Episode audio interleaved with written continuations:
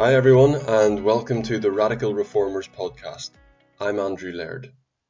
I started this podcast for a very simple reason. You can find podcasts on pretty much any topic, but I wasn't aware of any that were focused on public service leaders. So rather than wait for somebody else to do it, I decided to give it a try.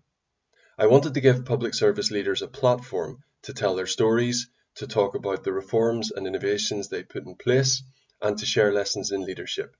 I think this will be particularly interesting for current and future public service leaders, but a lot of the lessons are more broadly applicable. So I hope you enjoy it, and please remember to register on the website to never miss a future episode.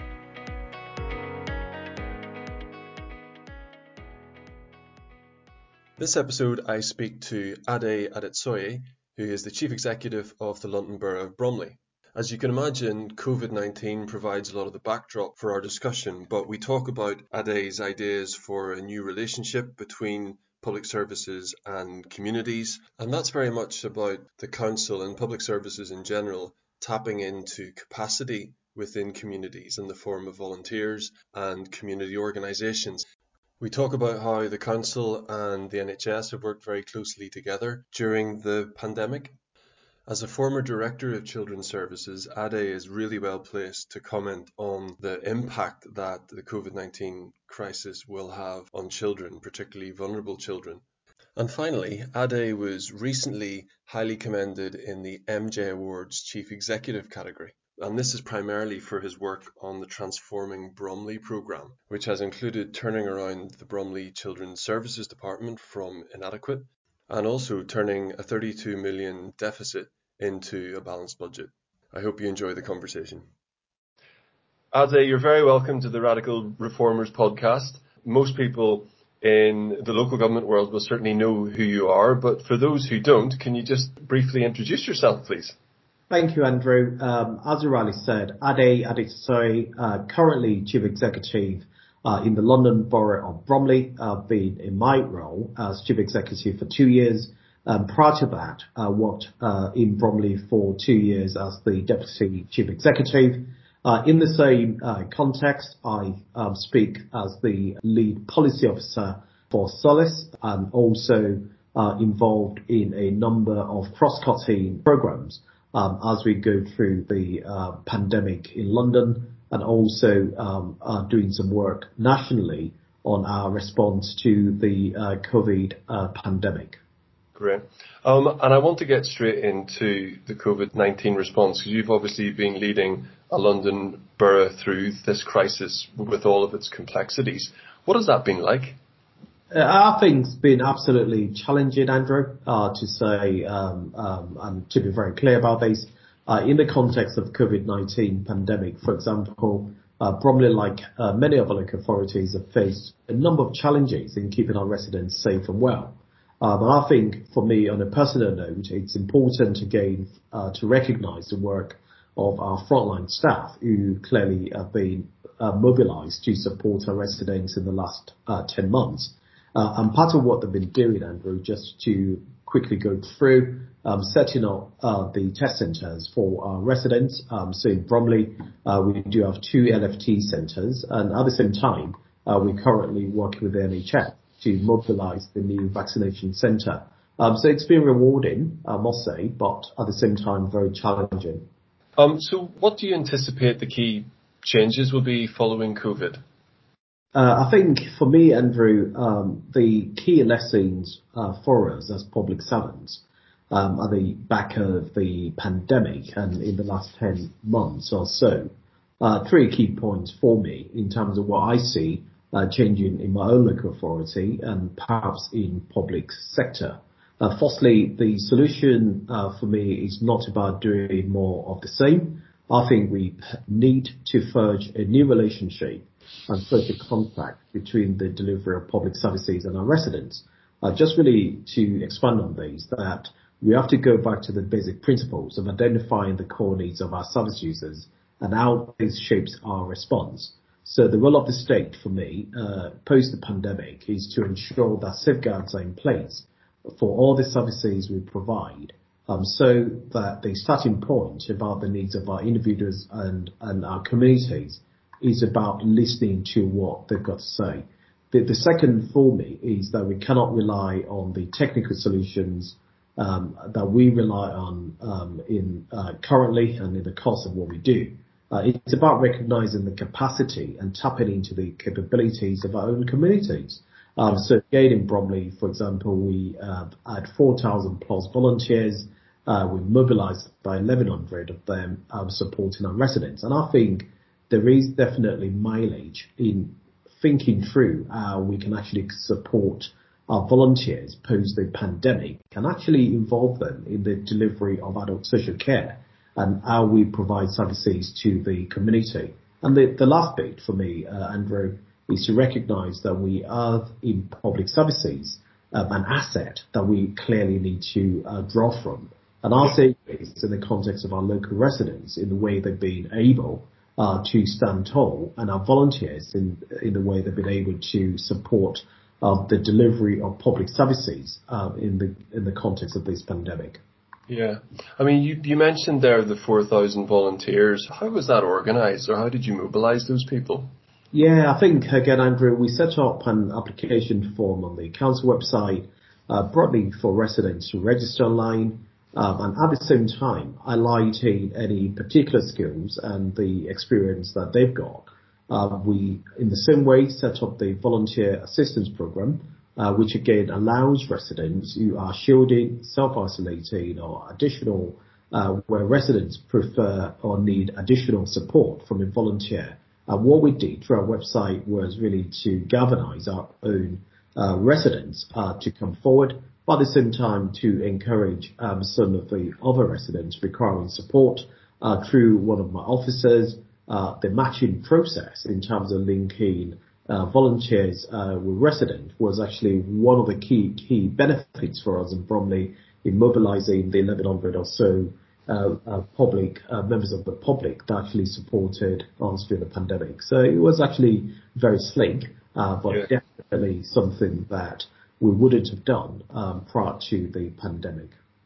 And this uh, engagement with people and communities across the country has really accelerated. Do you think that's indicative of a of a broader shift away, possibly from the formal public sector to communities? And, and if so, what will that look like in practice in the future? Um, I, I, think so, Andrew. Uh, the the two key things for me is that uh, not just in Bromley, but within public services, we can now demonstrate the value added of our own wider communities and volunteers in providing services um, um, and complementing, I should say, what we provide within statutory um, adult social care, for example. Um, and I think post the pandemic, uh, like Bromley and other local authorities, uh, we'll really see the benefits in terms of what can we actually do to rearrange how we provide services uh, to include our volunteers. What can we do in terms of redesigning own services uh, to complement uh, the additional support that volunteers can actually bring. So I really personally see these as, the key fundamental change and one of the key lessons that we'll take away from the pandemic and knowing fully well, Andrew, that the real cost, for example, in adult social care, is one that we've relied in the past on informal carers uh, for our residents, but I think the pandemic for me uh, does actually demonstrate that there is more mileage and we can actually continue uh, to really expand on that. And how much of that is organic, as in people just coming forward wanting to help, and how much of it do you feel will need to be coordinated and driven by the council as the main public service in the area? Yeah, I think Andrew, I think it comes from both directions. Uh, we will always have local mobilisation uh, through mutual aid groups, uh, which is integral uh, part to us delivering long-term community-led uh, programs. However, I think it's important to continue to maintain the momentum um, for example, again in Bromley, uh, we've got 42 different friend groups. Um, and as I said, we're over 3,000 or so active residents who are engaged on a day, on a range of issues on a day-to-day basis from supporting us with the parks, maintaining our, streets and also supporting us with highways. So for me, the coordination is important, and I think the real capacity um, that we put in at the back of COVID uh, is actually one that will continue in terms of conti- you know really mobilizing our residents to continue to stay involved in the delivery of public services. Um, so I see it as uh, coming from uh, both directions, uh, to be honest. Yeah. And do you think that COVID and the experience of communities dealing with COVID has changed people's mindsets? Because I think traditionally a lot of people might have felt that there was stuff that the public sector did and that wasn't my job as a member of a community. But do you think that people's mindsets are now changed to be more willing to come forward and, and help? Absolutely, Andrew. I think it takes a village uh, to care and bring up a child, um, yeah. which is one of the uh, proverbs um, or um, in the in the context of child care. Um, and I'm beginning to really see these, Andrew, in terms of our clarity around the understanding of what we do in public services uh, by residents. Absolutely important on the back of COVID. Uh, for a number of residents in the past, they wouldn't even come near local government um, apart from uh, waste collection and perhaps education. Uh, but I think what people can now see is that real added value of what we do in local government. Um, I'm really recognizing that everybody has a role in supporting um, our residents. Um, and I think that's really the turning point uh, for me, uh, whereby the, role of the public uh, in the delivery of public services is one that we clearly uh, in local government uh, need to welcome. And so if you're moving to that model of involving communities a lot more, how do you ensure the balance in terms of participation so it's not just what you might call the usual louder voices? Yeah, no, totally agree. Um, I think it comes back again to partnership working. Um, so in the context of Bromley, uh, where we got one of the very active uh, voluntary sector providers uh, responsible for coordinating our 300 plus uh, voluntary sector providers in Bromley. Uh, one of the key, key things that they do really well is actually reaching out uh, to the uh, different age groups in Bromley um, so in the context of COVID, uh, we had uh, young uh, teenagers um, and young adults um, aged 20 plus uh, yeah. volunteering. At the same time, we had uh, uh, some of our residents over the age of age of um, 65, 70 volunteering. Um, so I think our own approach is really to welcome uh, anyone who's able to contribute to public service delivery, but being able to recognise their own skills as well. Um, so in terms of the um, uh, distribution of PPE, uh, for example, some of our younger age group uh, were actually interested in moving boxes around and actually working in the warehouse, as opposed to some of our elderly residents who were very comfortable um, offering befriending uh, befriending services to our residents and delivering prescriptions, for example. Um, So I think, you know, there is a role for everybody. Um, and our current strategy in Bromley allows everyone to be involved. That's really interesting, actually. And in some of the areas we work with, and all of them, in fact, they talk about community assets, but they're not normally thinking about people when they talk about community assets. And I think it's really interesting the way that, that you're talking there about identifying skills and identifying where people want to help because people are the most valuable assets of an area. I want to move on just to talk a little bit about how you've worked with the NHS and with other local partners. Now, at the time of recording here, uh, vaccinations are moving into top gear, as it were. So what's the experience been like in Bromley? Thank you again, Andrew, for these. I think my take on these is the relationship between the local authority and our colleagues in the NHS in Bromley is superb. Um, prior to uh, the pandemic, for example, uh, we've actually got probably a borough partnership forum that I chair, uh, which again brings together all the senior leaders from the police, fire brigade, health and social care, education, voluntary sector, including the NHS. Um, and I think through the uh, partnership forum, even prior to COVID, uh, it was actually easy uh, to work on cross-cutting issues in Bromley. Um, so a good example of one of the key things that we did as a result of the work in the partnership board uh, was actually to um, have one GP practice, for example, uh, leading in supporting all our residents in homes and nursing. So this again was prior to COVID, and the thinking there was in terms of GP practices, what can we as a partnership do in terms of ensuring um, that our residents in nursing homes and residential homes are getting the right services. And through the partnership board, uh, one of the ideas that we worked on uh, was actually say, wouldn't it be great to have one single GP practice uh, for all our residents in residential nursing homes?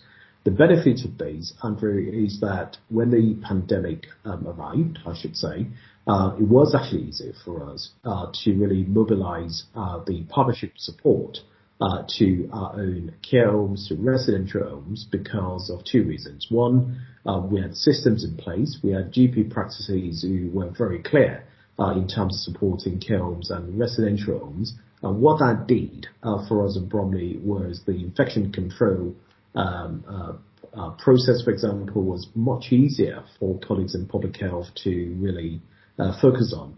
And the second thing, again, post-pandemic, going back to your question on vaccination, um, is that because we've actually got the uh, partnership in place, again, in terms of mobilizing the vaccination of our elderly uh, residents uh, in care homes and nursing homes, uh, was actually a very, um, very easy uh, task for us.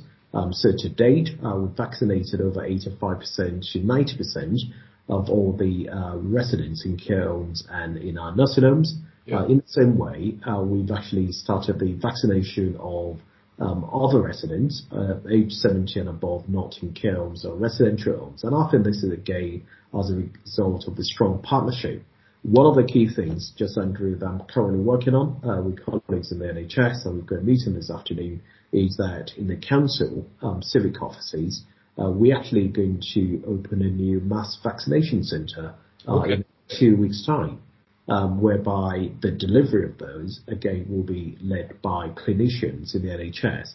Uh, by the same time, going back to what I said earlier on around volunteers, supported by 40 to 50 volunteers, uh, helping us in terms of um, safety um, and really making sure that our residents experience um, a good um, uh, a good customer service uh, when they come into the Civic, uh, supported as well by 40 or so um, LBB staff.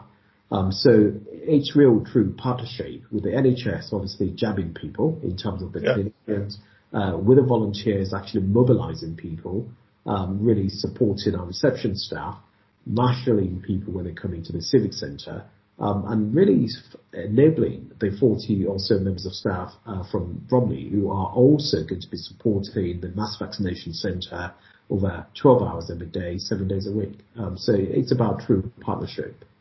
That's incredible. No, that's really impressive, and I think as a as a country, this certainly feels like one of the things that we've got really right and should be really proud of. Um, so just speaking about public services more generally then, have you had to reorganize public services at all in response to COVID? Have you organized services into community hubs or anything like that? Or um, how, how has that worked? Yeah, no, I, th- I think you're right, Andrew. I think in the context of Bromley, one of the key things that I had to do with my leadership team uh, was really to reflect on the capacity needed uh, to support our residents. So what we did uh, clearly was not to furlough any members of our staff, uh, but we actually used the business continuity plan uh, to identify some of the key services that can still be provided but at a reduced service. So part of what we did, of course, uh, was to mobilize those members of staff to the frontline um, support of um, the pandemic just going back to what I said earlier on, um, so most of our volunteers, in terms of our own staff, uh, were actually um, um, uh, chosen uh, because they clearly wanted to support our residents, and at the same time, uh, because we took away some uh, work from them as a way of actually supporting our residents. Yeah. we didn't improperly go through any um, HR staffing consultation issues um, at all because the staff came forward uh, because they had a real sense in terms of public service ethos and purpose and really wanted to support us. Um, so the, the, the real realignment that we did was more internal, uh, allowing staff the space and time to come into work on a Saturday or Sunday.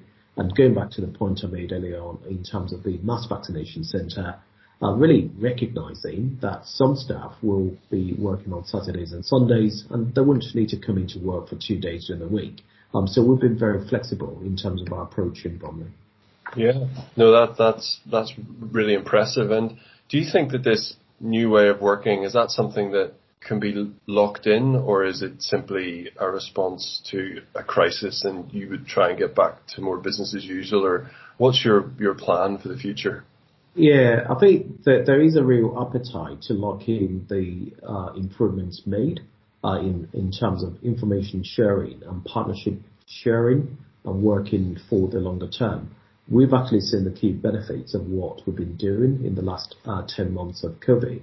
Um, and I think personally, in the context of health and social care integration, we've been able to break down um, the organizational barriers uh, in the space of several months um, that have been long-standing, um, as you and I know.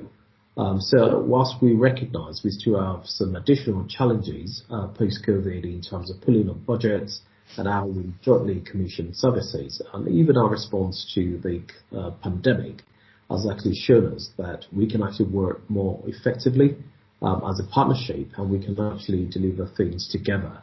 Um, so I look forward to the future. Uh, the pandemic has actually brought uh, different organizations together and I think, you know, we've been very good at what we've been doing, uh, to be honest. So Ade, you're, you're a former director of children's services and many people have been warning about the challenge ahead for children's services when we emerge fully out of lockdown. What is the shape of that challenge, do you think? Yeah, I mean, I worry, uh, to be candid, um, about this.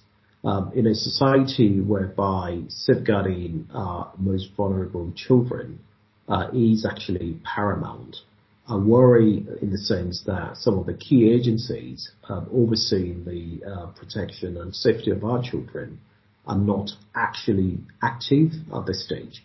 And I actually worry that uh, for kids missing education, uh, what are the long-term damages um, COVID's going to um, um, have on them?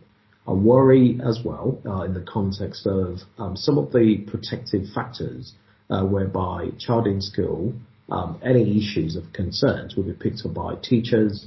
Um, that's not there at this stage. I worry as well that some of our colleagues, again, not in Bromley, uh, where because of the restrictions on travelling, on visits, I've not been able to see some of our most vulnerable children during the pandemic. And I actually worry about their own uh, mental health of our children. Um, and I worry um, really in terms of what uh, we are going to face uh, post-COVID. Um, so one of the key issues in Bromley, uh, we've been very clear that we'll continue to visit our children. Our staff, again, wearing full PPE, will go and visit children who we're worried about. And I think as a society, we absolutely need to begin to think about how local systems will respond to what I see as an increase in referral rates post-lockdown. Yeah. In, in typical local authorities, getting about 400 referrals a month. Um, again, I'm very, without exaggerating, I can actually see the 400 uh, referrals per month uh, going to about 1200 or so. Wow. The real uh, protective factors um, that we've actually been using uh, in partnership with other providers and other uh, subscript partners are no longer there. So I'm, I'm extremely worried about what we are going to see uh, in terms of the landscape for children's services uh, post the pandemic. Yeah, that's a potential tripling in referrals. I mean, how, on a, practical sense, can you deal with that? And I'm sure that concern and that expectation is, is probably shared across the country. Indeed. Uh, I think the, the key uh, point for me, Andrew, on this is to actually encourage local government carry on doing what you're doing, carry on uh, visiting your most vulnerable children, um, encourage and empower your staff uh, to do uh, visits, uh, of course with PPE, encourage um, agencies um, to refer in, uh, regardless of any issues or concerns they've got. Uh, let's actually keep the system up and running. Let's keep the system going. Um, so my take on this, Andrew, that if this is actually done really well, then instead of actually getting that real uh, surge in referrals within the first week or two post-pandemic, you probably have an increased um, uh, risk um, referral rates, which again, most local authorities should be able to manage.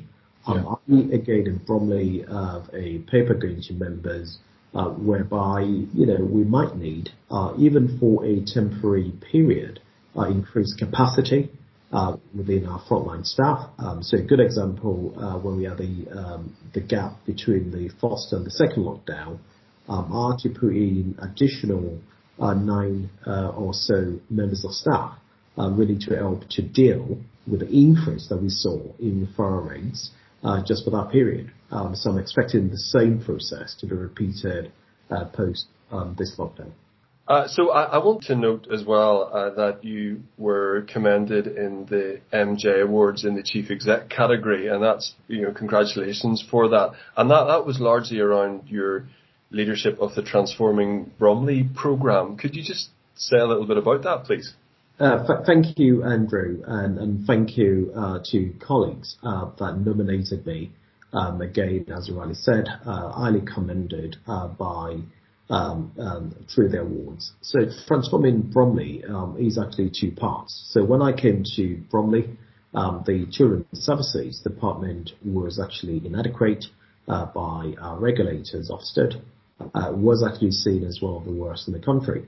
Um, and through the Transforming Bromley Roadmap for Children's Services, for example, I was able, uh, with the support of my leadership team and with support from staff, to set out exactly what we were going to do, uh, really to move children's social care from being inadequate to good to outstanding. Um, I was very clear in terms of transforming Bromley, of the key steps that we'll be taking collectively, uh, you know, with our own frontline staff, with residents, uh, to turn around um, a failing uh, children's services department. The long and short of this is that 18 months uh, post Ofsted, actually uh, classifying Bromley as inadequate, uh, we actually turn it around uh by moving from inadequate to good outstanding uh within 18 months. So again, uh, from what Ofsted said, uh, it's the quickest turnaround they've ever seen of a failing local authority. Uh, just really to give you a perspective, Andrew, uh a turnaround would normally take about three, four years on average. Yeah. Um, and I think the real dedication of our staff to get it right for our children uh, was actually one of the key points in terms of uh, the transformation agenda. Uh, really to actually say that we had a shared commitment of keeping our children safe, uh, a shared commitment in terms of our values to get it right.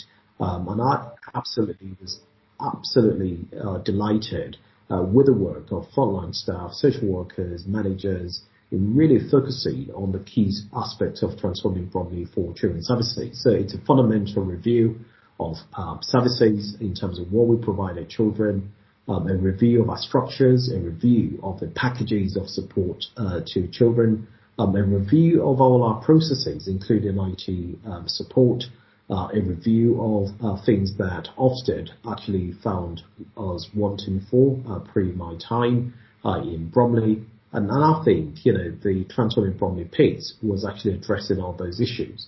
The second part, which is now a wider uh, transformation program, Andrew, uh, which I'm sure that's the key relevance of the question you raised, was a four-year transformation program.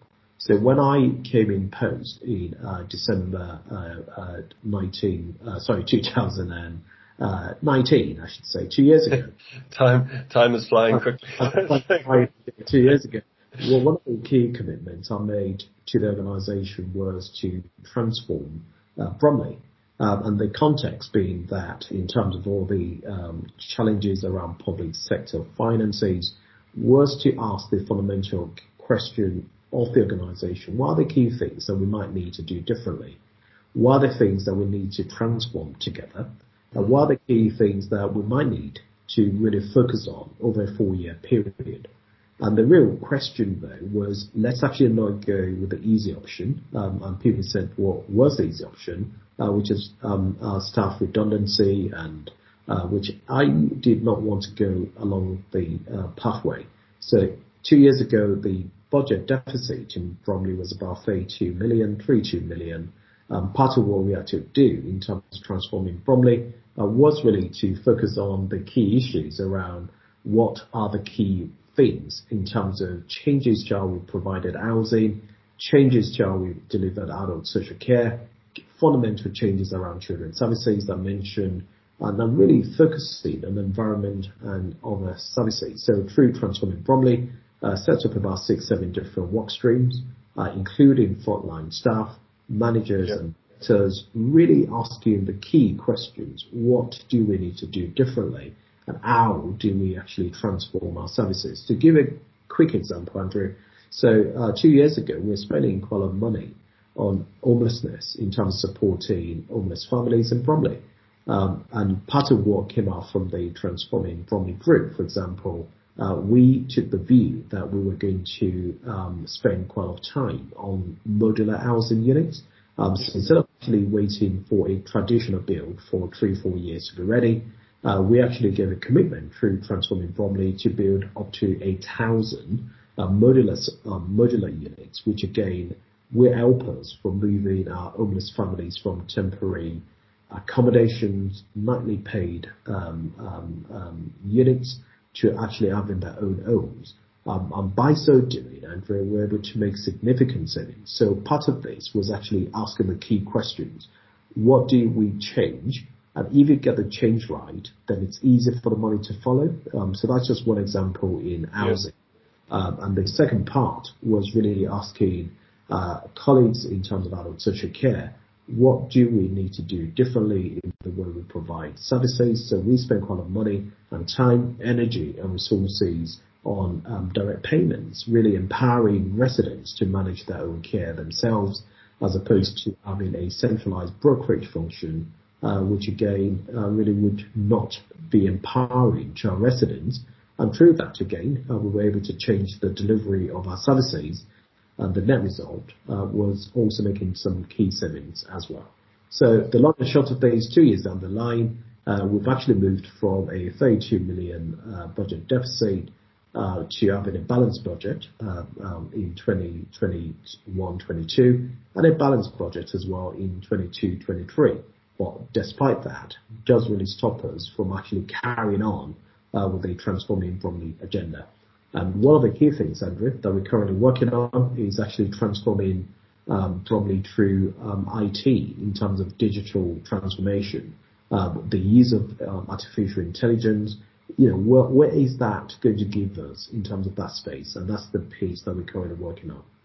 The artificial intelligence angle is really interesting. Can you just very briefly give me an idea of what types of areas you're exploring that in? Yeah, absolutely the case, Andrew. Um, so we've actually now at the FOST um, digital conference, uh, because of all the social distancing, um, attended uh, by over 200 colleagues um, through uh, Teams or Zoom. Um, we invited providers from across the field uh, really to share with us how artificial intelligence can actually be used in the delivery of public services. Um, what came out from the conference in December last year uh, we've set up two groups, um, again, made up of frontline staff, managers and directors, really going through our own business processes. So two quick examples in the last two months. Uh, in adult social care, uh, we're currently looking at um, the use of AI um, in, uh, in um, assisted technology, uh, which again allows our residents uh, not to rely on um, somebody coming in every hour to check on them, but empowering them uh, to actually say you can actually use the IT system uh, centrally coordinated uh, to seek help at any time. Um, so again, uh, given that power back to our residents uh, through the use of iPads, uh, which again, in very simple technology, allows them really to have a direct telephone contact if they wish to, without even making use of a telephone, uh, but really um, connecting um, directly with the care providers, with their own care managers, with the local authority, in very simple ways. That's one example. Um, in other ways, again, in our children's services, uh, we're beginning to use uh, the actual uh, AI. Um, still early days uh, to really think about some of the um, families that we work up, that we currently work with. What are the key ways in terms of interve- intervention? What are the key things that AI might actually help us uh, to understand about some of these families? Still early days, but we've actually got a long list of things that we're currently considering. Yeah, I think it's really impressive that you're engaging with that because it's clearly where things are heading, not just in public services, but more generally. Um, I want to ask you quickly just about the role of central government versus local government. So this crisis has unfortunately exposed some of the tension between the role of central government versus the role of local government. Where do you think those tensions have been most acute? Yeah, I think, I think Andrew, just for me, again, that there is a wider um, understanding from colleagues in central government that the context in which we work, i.e. local government, is important in the delivery of key issues um, at the back of the pandemic.